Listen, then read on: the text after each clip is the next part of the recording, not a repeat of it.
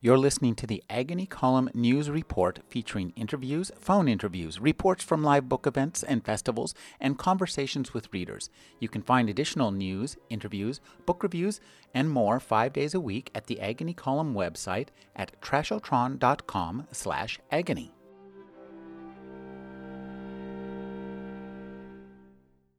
Thomas Frank is the author of What's the Matter with Kansas and the Wrecking Crew. His newest column for Harper's Magazine, The Easy Chair, is More Government Please. Thank you for joining me, Thomas. You got it, Rick. Thomas, that's pretty radical. Uh, pretty soon you're going to be carrying a red star and a sickle and hammer into Washington, D.C. yeah. More government, please. Yeah, it's going the opposite direction of what everyone has been saying for about 30 or 40 years. Uh, and uh, you know, I'm not I'm not going to apologize for that, Rick. We're in a you know we're in a, a serious economic situation, and th- this is the sort of remedy we should be considering. That's one of the things I think that's been so interesting about um, the trends in government and what so many people on both sides of the aisle are saying, which is tends to be to ignoring be ignoring the advice of most economists during times such as these. Well, uh, the advice of uh, Keynesian economists. Mm-hmm. This is you, you got to remember in Washington D.C. There's a, a different mentality that uh, you know that that applies, and in this city, the the consensus, and they use that word consensus. The consensus is that a real problem is the deficit, and we have to get that deficit under control. And you remember, I mean, last summer, you they even had this this sort of horrific showdown over the deficit that wound up with Standard and Poor's downgrading the U.S. debt. You know, the debt, the horrible debt ceiling showdown. Then they had the super committee showdown, and it's you know, it it just seems to go from bad to worse as they pursue this this uh, you know this fantasy that you've got to uh, get the deficit under control. But what I what I decided to do in Harper's was just. Uh, put that aside and uh, you know and talk about about uh, what the real problem is, which is the recession and unemployment you know, which is still uh, unacceptably high, and what we might actually do to solve the problem. You know, um, talk a little bit about the inspiration for this article. Our favorite advertisement for Apply a Tan John Boehner. yeah.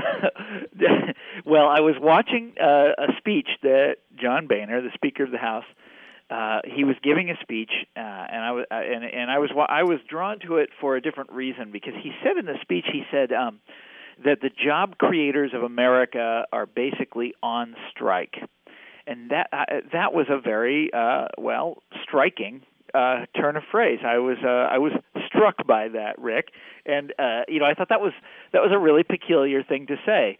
Uh, it, basically, the idea was that uh, uh, that that we can't solve the unemployment problem uh, because the only uh, this is this is what Boehner was was saying in you know so many words. We can't solve the unemployment problem because the only sort of social actor out there with the power to solve it is small business. That's the job creators, and until we give them politically what they want, which is to say what John Boehner wants, then th- they're not going to create any jobs, and unemployment will remain unacceptably high, and so on and so forth. And what the the what the job creators want, uh, you'll be surprised by this. They want their taxes cut, and they want uh, they want to roll back the regulatory state. Which you do that? Well, that's like a you know some kind of uh, weird you know uh, mental malfunction for a different occasion, the idea of demanding deregulation in the wake of this you know, horrible financial uh, catastrophe that we've been through. But it, this idea of of job creators going on strike was very intriguing to me for a bunch of different reasons. Um, but the the main one being that in fact there are all sorts of ways that government can create jobs without, uh, you know, independently of, of small business and independently of any business. And, it's been done before, and, and it worked well too. It, it, did work. It's it's it's in fact really really simple. Government just hires people directly. It's very expensive, but it's very simple. You hire people directly and you put them to work. You know, shoveling snow or raking leaves or filling holes or or doing sort of grander projects. Nothing too complicated though. Uh, and you this was this was done on an enormous scale in the 1930s, and they were able to I mean put millions of people to work within about a month of you know starting the starting the program. It was you know a, a huge success. if if what you're after is putting people to work, you know, if what you're after is getting rid if you're worrying about the federal deficit, that's you know, it's not gonna not gonna help you out there in the short term. In the long term, yeah, but not in the short term. But anyhow, so th- that's what I that's what that's what that's what I kept thinking about as I was watching this this John Boehner speech. It's as though that whole experience of the 1930s has been erased from the memory banks. It's as though that's just completely impossible. It's not even worth talking about. It's been redacted. exactly, and and by the way, this is not just uh, John Boehner. You know, sort of an easy target. You know, I kind of make fun of him in the in the piece, and I talk about the kind of ties he likes to wear and the the the, the quality of his voice and that kind of thing. But this is this is not just him. This is, I mean, even when President Obama, you know, this sort of you know super liberal in the conservative imagination had both houses of congress and the uh, overwhelming majority of the public behind him and he went out and proposed his giant stimulus package back in 2009 he didn't even do this. He didn't he didn't set up a federal job creation agency no. They the stimulus package went was supposed to get america uh, going again by via tax cuts. uh, handing out money to state and local governments, which is, by the way, a, a pretty good idea. The tax cuts not not as good an idea, but through all these intermediaries, he he never proposed setting up a new WPA uh, or something like that. I mean, there are some people in Washington who have proposed uh, direct job creation, government job creation, but they are, as we say, outside the consensus, Rick. Outside the consensus. You know, one of the things that strikes me about what you say is that when you hire somebody, as you can immediately like this, and put them to work, that has an effect of more than just putting somebody to work. That puts, I think there's echoes from that. Yeah, it, it puts money in their hands and they spend it. But but uh, also know, these, are, these are unemployed people. These are not people. These are people in you know by definition a kind of precarious situation. This is not people who are going to you know sock the money away in a savings account or in, in the stock market. These are people that are going to, uh, you know, go out and buy necessities with with it, or make uh, make mortgage payments, or or something like that. These are this is it would have a sort of direct uh, effect on the economy, and it would actually have. I talked to uh, several economists about this. It would have a much more direct impact. It would have a, a higher multiplier, is the term that they use, a higher multiplier than almost anything you could do except for I think one thing, and that's like food stamps. if you just just gave everybody loads of food stamps, for some reason that has that has that has a great effect. But but uh, but but hiring people directly, you know, those obviously food stamps doesn't put people to work. That doesn't build public libraries in your town. But putting people to work does. It's it's just about the the most direct method you can use to deal with uh, the problem of of the recession. You know, too, uh, when you put somebody to work, that changes their vision of the world around them, of the economy, and of the government in one fell swoop. Yeah, and all of a it, sudden, you get yeah. have people who have more economic confidence. The country has more economic confidence. Confidence. The country has more confidence in itself, and I think that's kind of uh, creates a snowball effect beyond just the immediate. A snowball money. effect to communism. you see what you're you see what you're saying, Rick Kleffel. Flip it on its head. Back in the 1930s, that actually happened, and it made people really uh, happy. Mm-hmm. They liked having jobs. It turned out people like. I mean, we, we the, the the unemployment is really is a terrible thing, and you you read these sort of interviews with unemployed people, and they're very depressed. Uh, you know, it's an awful thing. Uh, but when you make uh, jobs for them and you, you, you, you give them a job, it totally changes the way they view things. Uh, absolutely, it does. And there's a this is one of the reasons that uh, conservatives have always hated. Uh, uh, uh, you know, government job creation programs like this, they think it's a form of political corruption. Uh, you know, those people would probably go out and vote for if Barack Obama did something like what I'm describing. Uh, and they did go out and hire millions and millions and millions of out of work people and you know put them to work doing the various things that I that I that I suggest in the article or whatever you know come up with them there's a million different things you could have them do those people would probably probably be very grateful to Barack Obama They might vote. they for would him. probably vote for him Oh my God! yeah, yeah. Now, in, in- ordinarily, in most aspects of life, we'd say, "Well, that's as it should be. That's an incentive to do the right thing." Then, maybe, you know, that's that's a so you know he does something right and people like him. You know that's that's that's fine. But but no, in Washington that's thought to be completely unacceptable. Uh, that's the, even dangerous. Now, so. talk talk about your tour of you know the country, looking at and your you know own experience with the the remnants of the WPA and some of your suggestions. Okay, well, I, you know, uh, one of the, the sort of points in favor of what I'm doing is that people, or what I'm proposing is that people generally look back on the job creation programs of the 1930s very, very fondly. Uh, there, there are two programs in particular: the WPA, Works Progress Administration, it was called, and the uh, Civilian Conservation Corps are things that people remember, uh, you know, very you know nice, warm, happy memories. The Civilian Conservation Corps basically built, you know, big parts of Rocky Mountain National Park and Glacier National Park. You know, all those uh, beautiful uh, highways, very meticulously constructed by hand because they wanted to maximize the number of jobs. So they did everything, you know, with no power tools, did it all with shovels and you know wheelbarrows and things like that. And the uh, the WPA, I grew up in Kansas City. I don't know if you've ever been there, but a lot of the really monumental buildings in downtown Kansas City were built, weirdly enough, during the Great Depression. Uh, and they are, you know, they're very imposing. There's this beautiful, enormous auditorium, uh, the city hall, the county courthouse, uh, which are both skyscrapers. You know, really wonderful buildings built by the one of the uh, one of the New Deal agencies. I forget which one. And the elementary school that I went to was built by the WPA.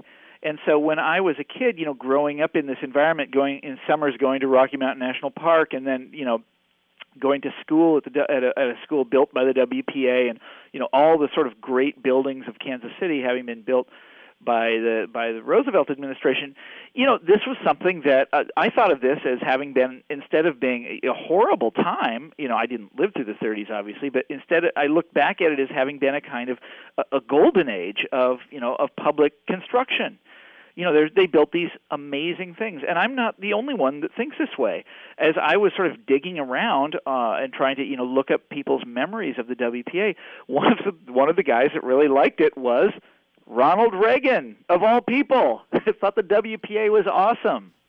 Well, that's one of the things too that um, uh, the uh, new conservatives who are so opposed to such projects. I mean, uh, one of the reasons you've talked about this in your previous book is it really goes completely against the grain of the starve the beast philosophy. Exactly. Well, that's a that's a you know the one way of looking at the sort of grand narrative of of American politics is that you know we have been on this kind of uh, long project to dismantle the New Deal state, and it's taken a long time, 80 years now. Mm-hmm. But the uh, the the conservatives have sort of finally uh, got their way. Uh, you know, they they they they've been dismantling it very slowly over the years, and uh, you know they've. Uh, but but the idea of putting that into reverse, you know, and, and oh, I'm sorry, and you mentioned starving the beast. This is that's that's sort of a part of that project, starving the beast. The beast being government. You know, you take away if you if you if you cut taxes enough and hold this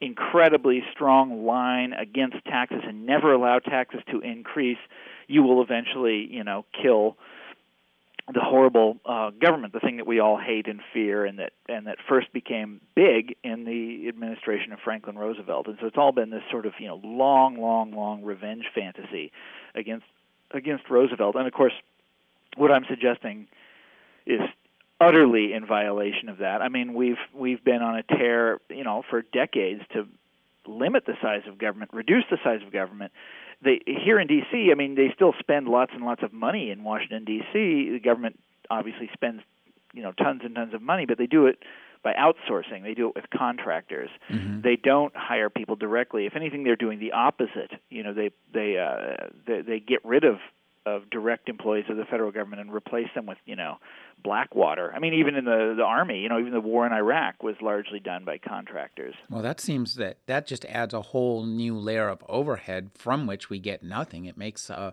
the management of those companies incredibly wealthy and right. still it's, keeps the people who are doing the real work uh, working on pretty low wages. Yeah, well, some of them do, and some of the some of them don't. There's the, the, it's it's very inefficient. Mm-hmm. But well, look, the, at the at the end of the day, Rick, we don't know for sure because it's never been uh, audited. We we've never done a, a thorough study of the government's contracting policies. It's never happened. Now the Obama people are talking big about doing something like that now, but it's never happened. It's just we do it because everyone assumes that the private sector is more efficient than than government. So if you outsource things, and and I'm sure there are certain cases where that's true, but there are, I mean, anybody that lives in D.C. can tell you hundreds and hundreds of examples of, uh, you know, stories of contracting just gone all wrong. I mean, it, it turns out it's it's a system that allows for all kinds of corruption. You know, because of course every contractor has an army of lobbyists. Their offices are all right here in town, and you know, it's it's a it's it's it's not the best idea, the best way to run a uh, you know a giant uh, the, the government of a giant country like ours. It's better to have. It's far better to have a well-paid, very responsible, and very very professional civil service. Now, um, you talk. There are a couple of uh, people out there, Jan Schakowsky and uh, George Miller and uh, Frank Lautenberg, all Lautenberg, all talking about uh, what you're what you're interested in, a 21st Century WPA Act. And I, yeah, that seems to me. Um, do you think that that can get any traction? Uh, no.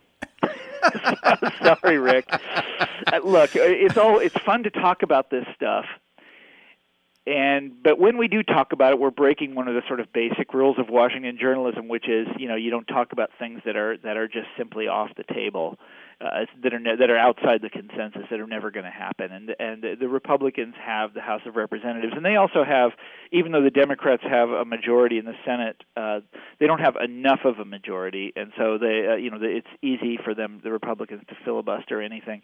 There, there's no chance that something like this would happen, even though, and this is kind of an interesting point, Rick.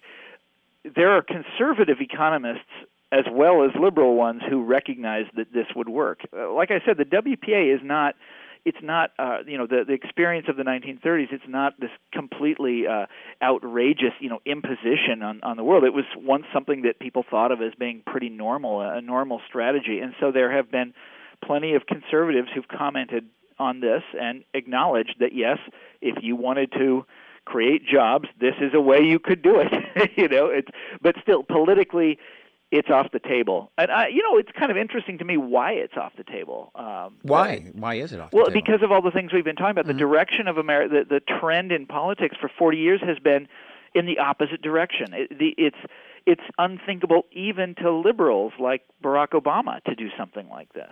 Well, you know, uh, that's I think the value of columns like yours and of articles like yours is that um, sometimes solutions need to be made visible. I mean, it, well, that's nice of you. Again, and to put things into into the debate. Yes, and exactly. The, the, you know, I'll tell you the funnest part of writing a story like this is is when I started asking my friends, well, what would a 21st century WPA, if you were to set one up, uh, just to employ people and to do it really fast? You know uh, employ a lot of people get them put them to work right away do things sort of like what the original WPA did what would you do and you remember Rick the original WPA they did some very uh, clever things like they um uh, I mean they put they put a, a lot of manual workers back back to work a lot of blue collar workers but they also put there's a lot of unemployment along among people like writers mm-hmm. just like there is today and uh, they they they started a theater program. Um, I mean, a really massive theater program. They had plays in you know put on plays in cities all over America, and they started a uh, a, a writers program, which is the one that one of the ones that, that most that, that a lot of people remember very fondly. They put out they they wrote tour guides mm-hmm. to all the states, and I mean very elaborate and detailed tour guides. Uh, and I uh, I'm a you know I don't I know some people who collect these, and I don't I don't go that far, but I do own several of them, and they're wonderful. They're I like, of course, I have the one for Kansas and the one for Missouri, and you know, that's there's one for Washington D.C. that's really really incredible. And these guys did uh, amazing work. They also, um, I'm sorry, I'm getting away from the subject because what would they do? What would we do now? Mm-hmm. And I, I wander like that, Rick. I digress. Well, that's one my, it's one of my great failings in life. I don't think so. I think that those digressions are what inform uh, the discussion. So, what would we do now? I'm thinking, well, I was thinking build what, what Wi-Fi we, well, everywhere. Well, I mean, we're in a similar kind of situation today. One of the one of the, the groups that you and I know a lot about, who've really you know been hurt in recent years, is journalists. Mm, where you've got this industry is collapsing. Well, why not put these people to work? Uh, set up bureaus covering state governments and city governments. And, you know, I mean, that would be po- tricky politically, but you could figure out a way to do it. Why not send armies of researchers and, you know, former graduate students and that kind of thing into the libraries to scan old newspapers? You know, mm. just, uh, I'm, you know, I, in, in the course of my research, if I could, you know, call up a newspaper from a given city on any day in you know over the last couple of centuries, just think what a what a wonderful thing that would be if you could just sit down and read the newspaper from you know I don't know 1965 or something like that. What a what a you could basically never pry me away from the computer screen. Uh, you, it would be fantastic. Uh, and you could put all kinds of people to work doing something like that. Or um, you know, build out, you know, and then uh, other things, build out the internet out to every small town in America. You know, people in small towns and rural areas are notoriously underserved. It's very hard for them to get online. They're under the, it's it's hard for them to connect to the internet. Put it everywhere, you know, build it all over the cities. Uh, build it in, you know, like with the in the in the 30s how they did rural electrification. Uh, you know, do it with the internet. Uh, mm, exactly. I... Or or or look at all the you know how we overbuilt housing over the last 10 years put people to work taking the, the overbuilt housing apart you know tear those mcmansions down but do it by hand rick be very careful when you're doing it you know salvage the sinks salvage the toilets salvage the beautiful granite counters in the kitchen you know but but but take take them apart uh, you could you, there's and this is just things that, that my friends and I uh, thought up sitting around one night. You could you could you could do all sorts of wonderful things with a with a you know the workforce that you could put together. And also that be, those people would be employed. They'd be able to be put more money into the economy, and they'd bring the nation back out of its uh, per you know re- exactly. recession. Yeah. I, I so, I, as I say, I think the that having articles like this are really important. It might not seem like it makes much of you know. We might not see uh, Lautenberg's 21st Century uh, WPA Act pass tomorrow, but by virtue of seeing this, this puts that idea in a lot of heads, and that's a good thing. It's I a start. So. It's also important to remember that, I mean, this this entire debate that we're having you know this political debate that we're having in America now about the job creators and how can we f- flatter them and make them happy and send them greeting cards and all this kind of you know do all these things to to please job creators. But uh, the fact of the matter is that they aren't you know the the, the idea that this is the only way that jobs can be created uh, in society. I mean of course when i'm talking about government creating jobs i'm talking about temporary mm-hmm. uh, you know temporary uh, work until the economy picks up again. But the idea that there is no other way to create jobs is just is is a complete fiction. And it's it's time we recognize that and also when leaving things in the hands of the, these uh, job creators who are on strike has created some really um, difficult conditions. And more and more companies are saying don't bother to apply if you aren't employed. So. oh my goodness. Well that's that's awful. And the but the idea uh, that job creators are on strike is by by the way is itself a really uh, peculiar thing for I, I, the speaker of the house to be saying. I mean this is something that they um, that again they used to say back in the 30s. It was a way that the that the people on the left end of the Roosevelt administration. That's how they would when when there was you know there was a recession in 1937, and that's how they explained it. They said the economy has has gone back into into recession because uh, you know, we have a capital strike in America. The the, the rich people, the one percent, basically have done this to us deliberately in order to make political demands, in order to to discredit Roosevelt and and make you know various demands that the New Deal be reversed and that kind of thing. And historians have generally regarded that as conspiracy theory. They don't they don't think there really was a capital strike in 1937. They think the recession happened for other other reasons. But here is a Republican uh, speaking on behalf of, of this group strike. uh, of the strikers and saying, "Yeah, it's on." and until you you give us exactly what we want, you bet it's on. Basically, confirming the um, sort of worst fears of the uh, of of you know of the left in the 1930s. It's it's it is a really strange move for Speaker Boehner to make. It's also strange because ordinarily when you have a you know a general strike or even a very very large strike, you know, railroad strike or coal mine strike, Republicans are the first ones out there demanding injunctions. Mm-hmm. you know, say send in the National Guard, you know, that sort of thing. They don't they don't say we got to give in to their demands immediately. We must capitulate. yeah, they never say that.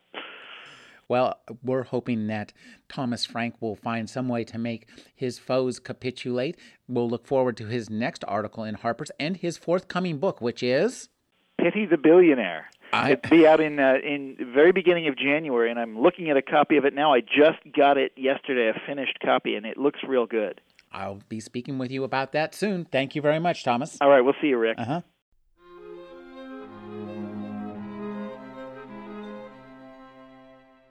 You're listening to the Agony Column News Report featuring interviews, phone interviews, reports from live book events and festivals, and conversations with readers. You can find additional news, interviews, book reviews, and more five days a week at the Agony Column website at trashotron.com slash agony.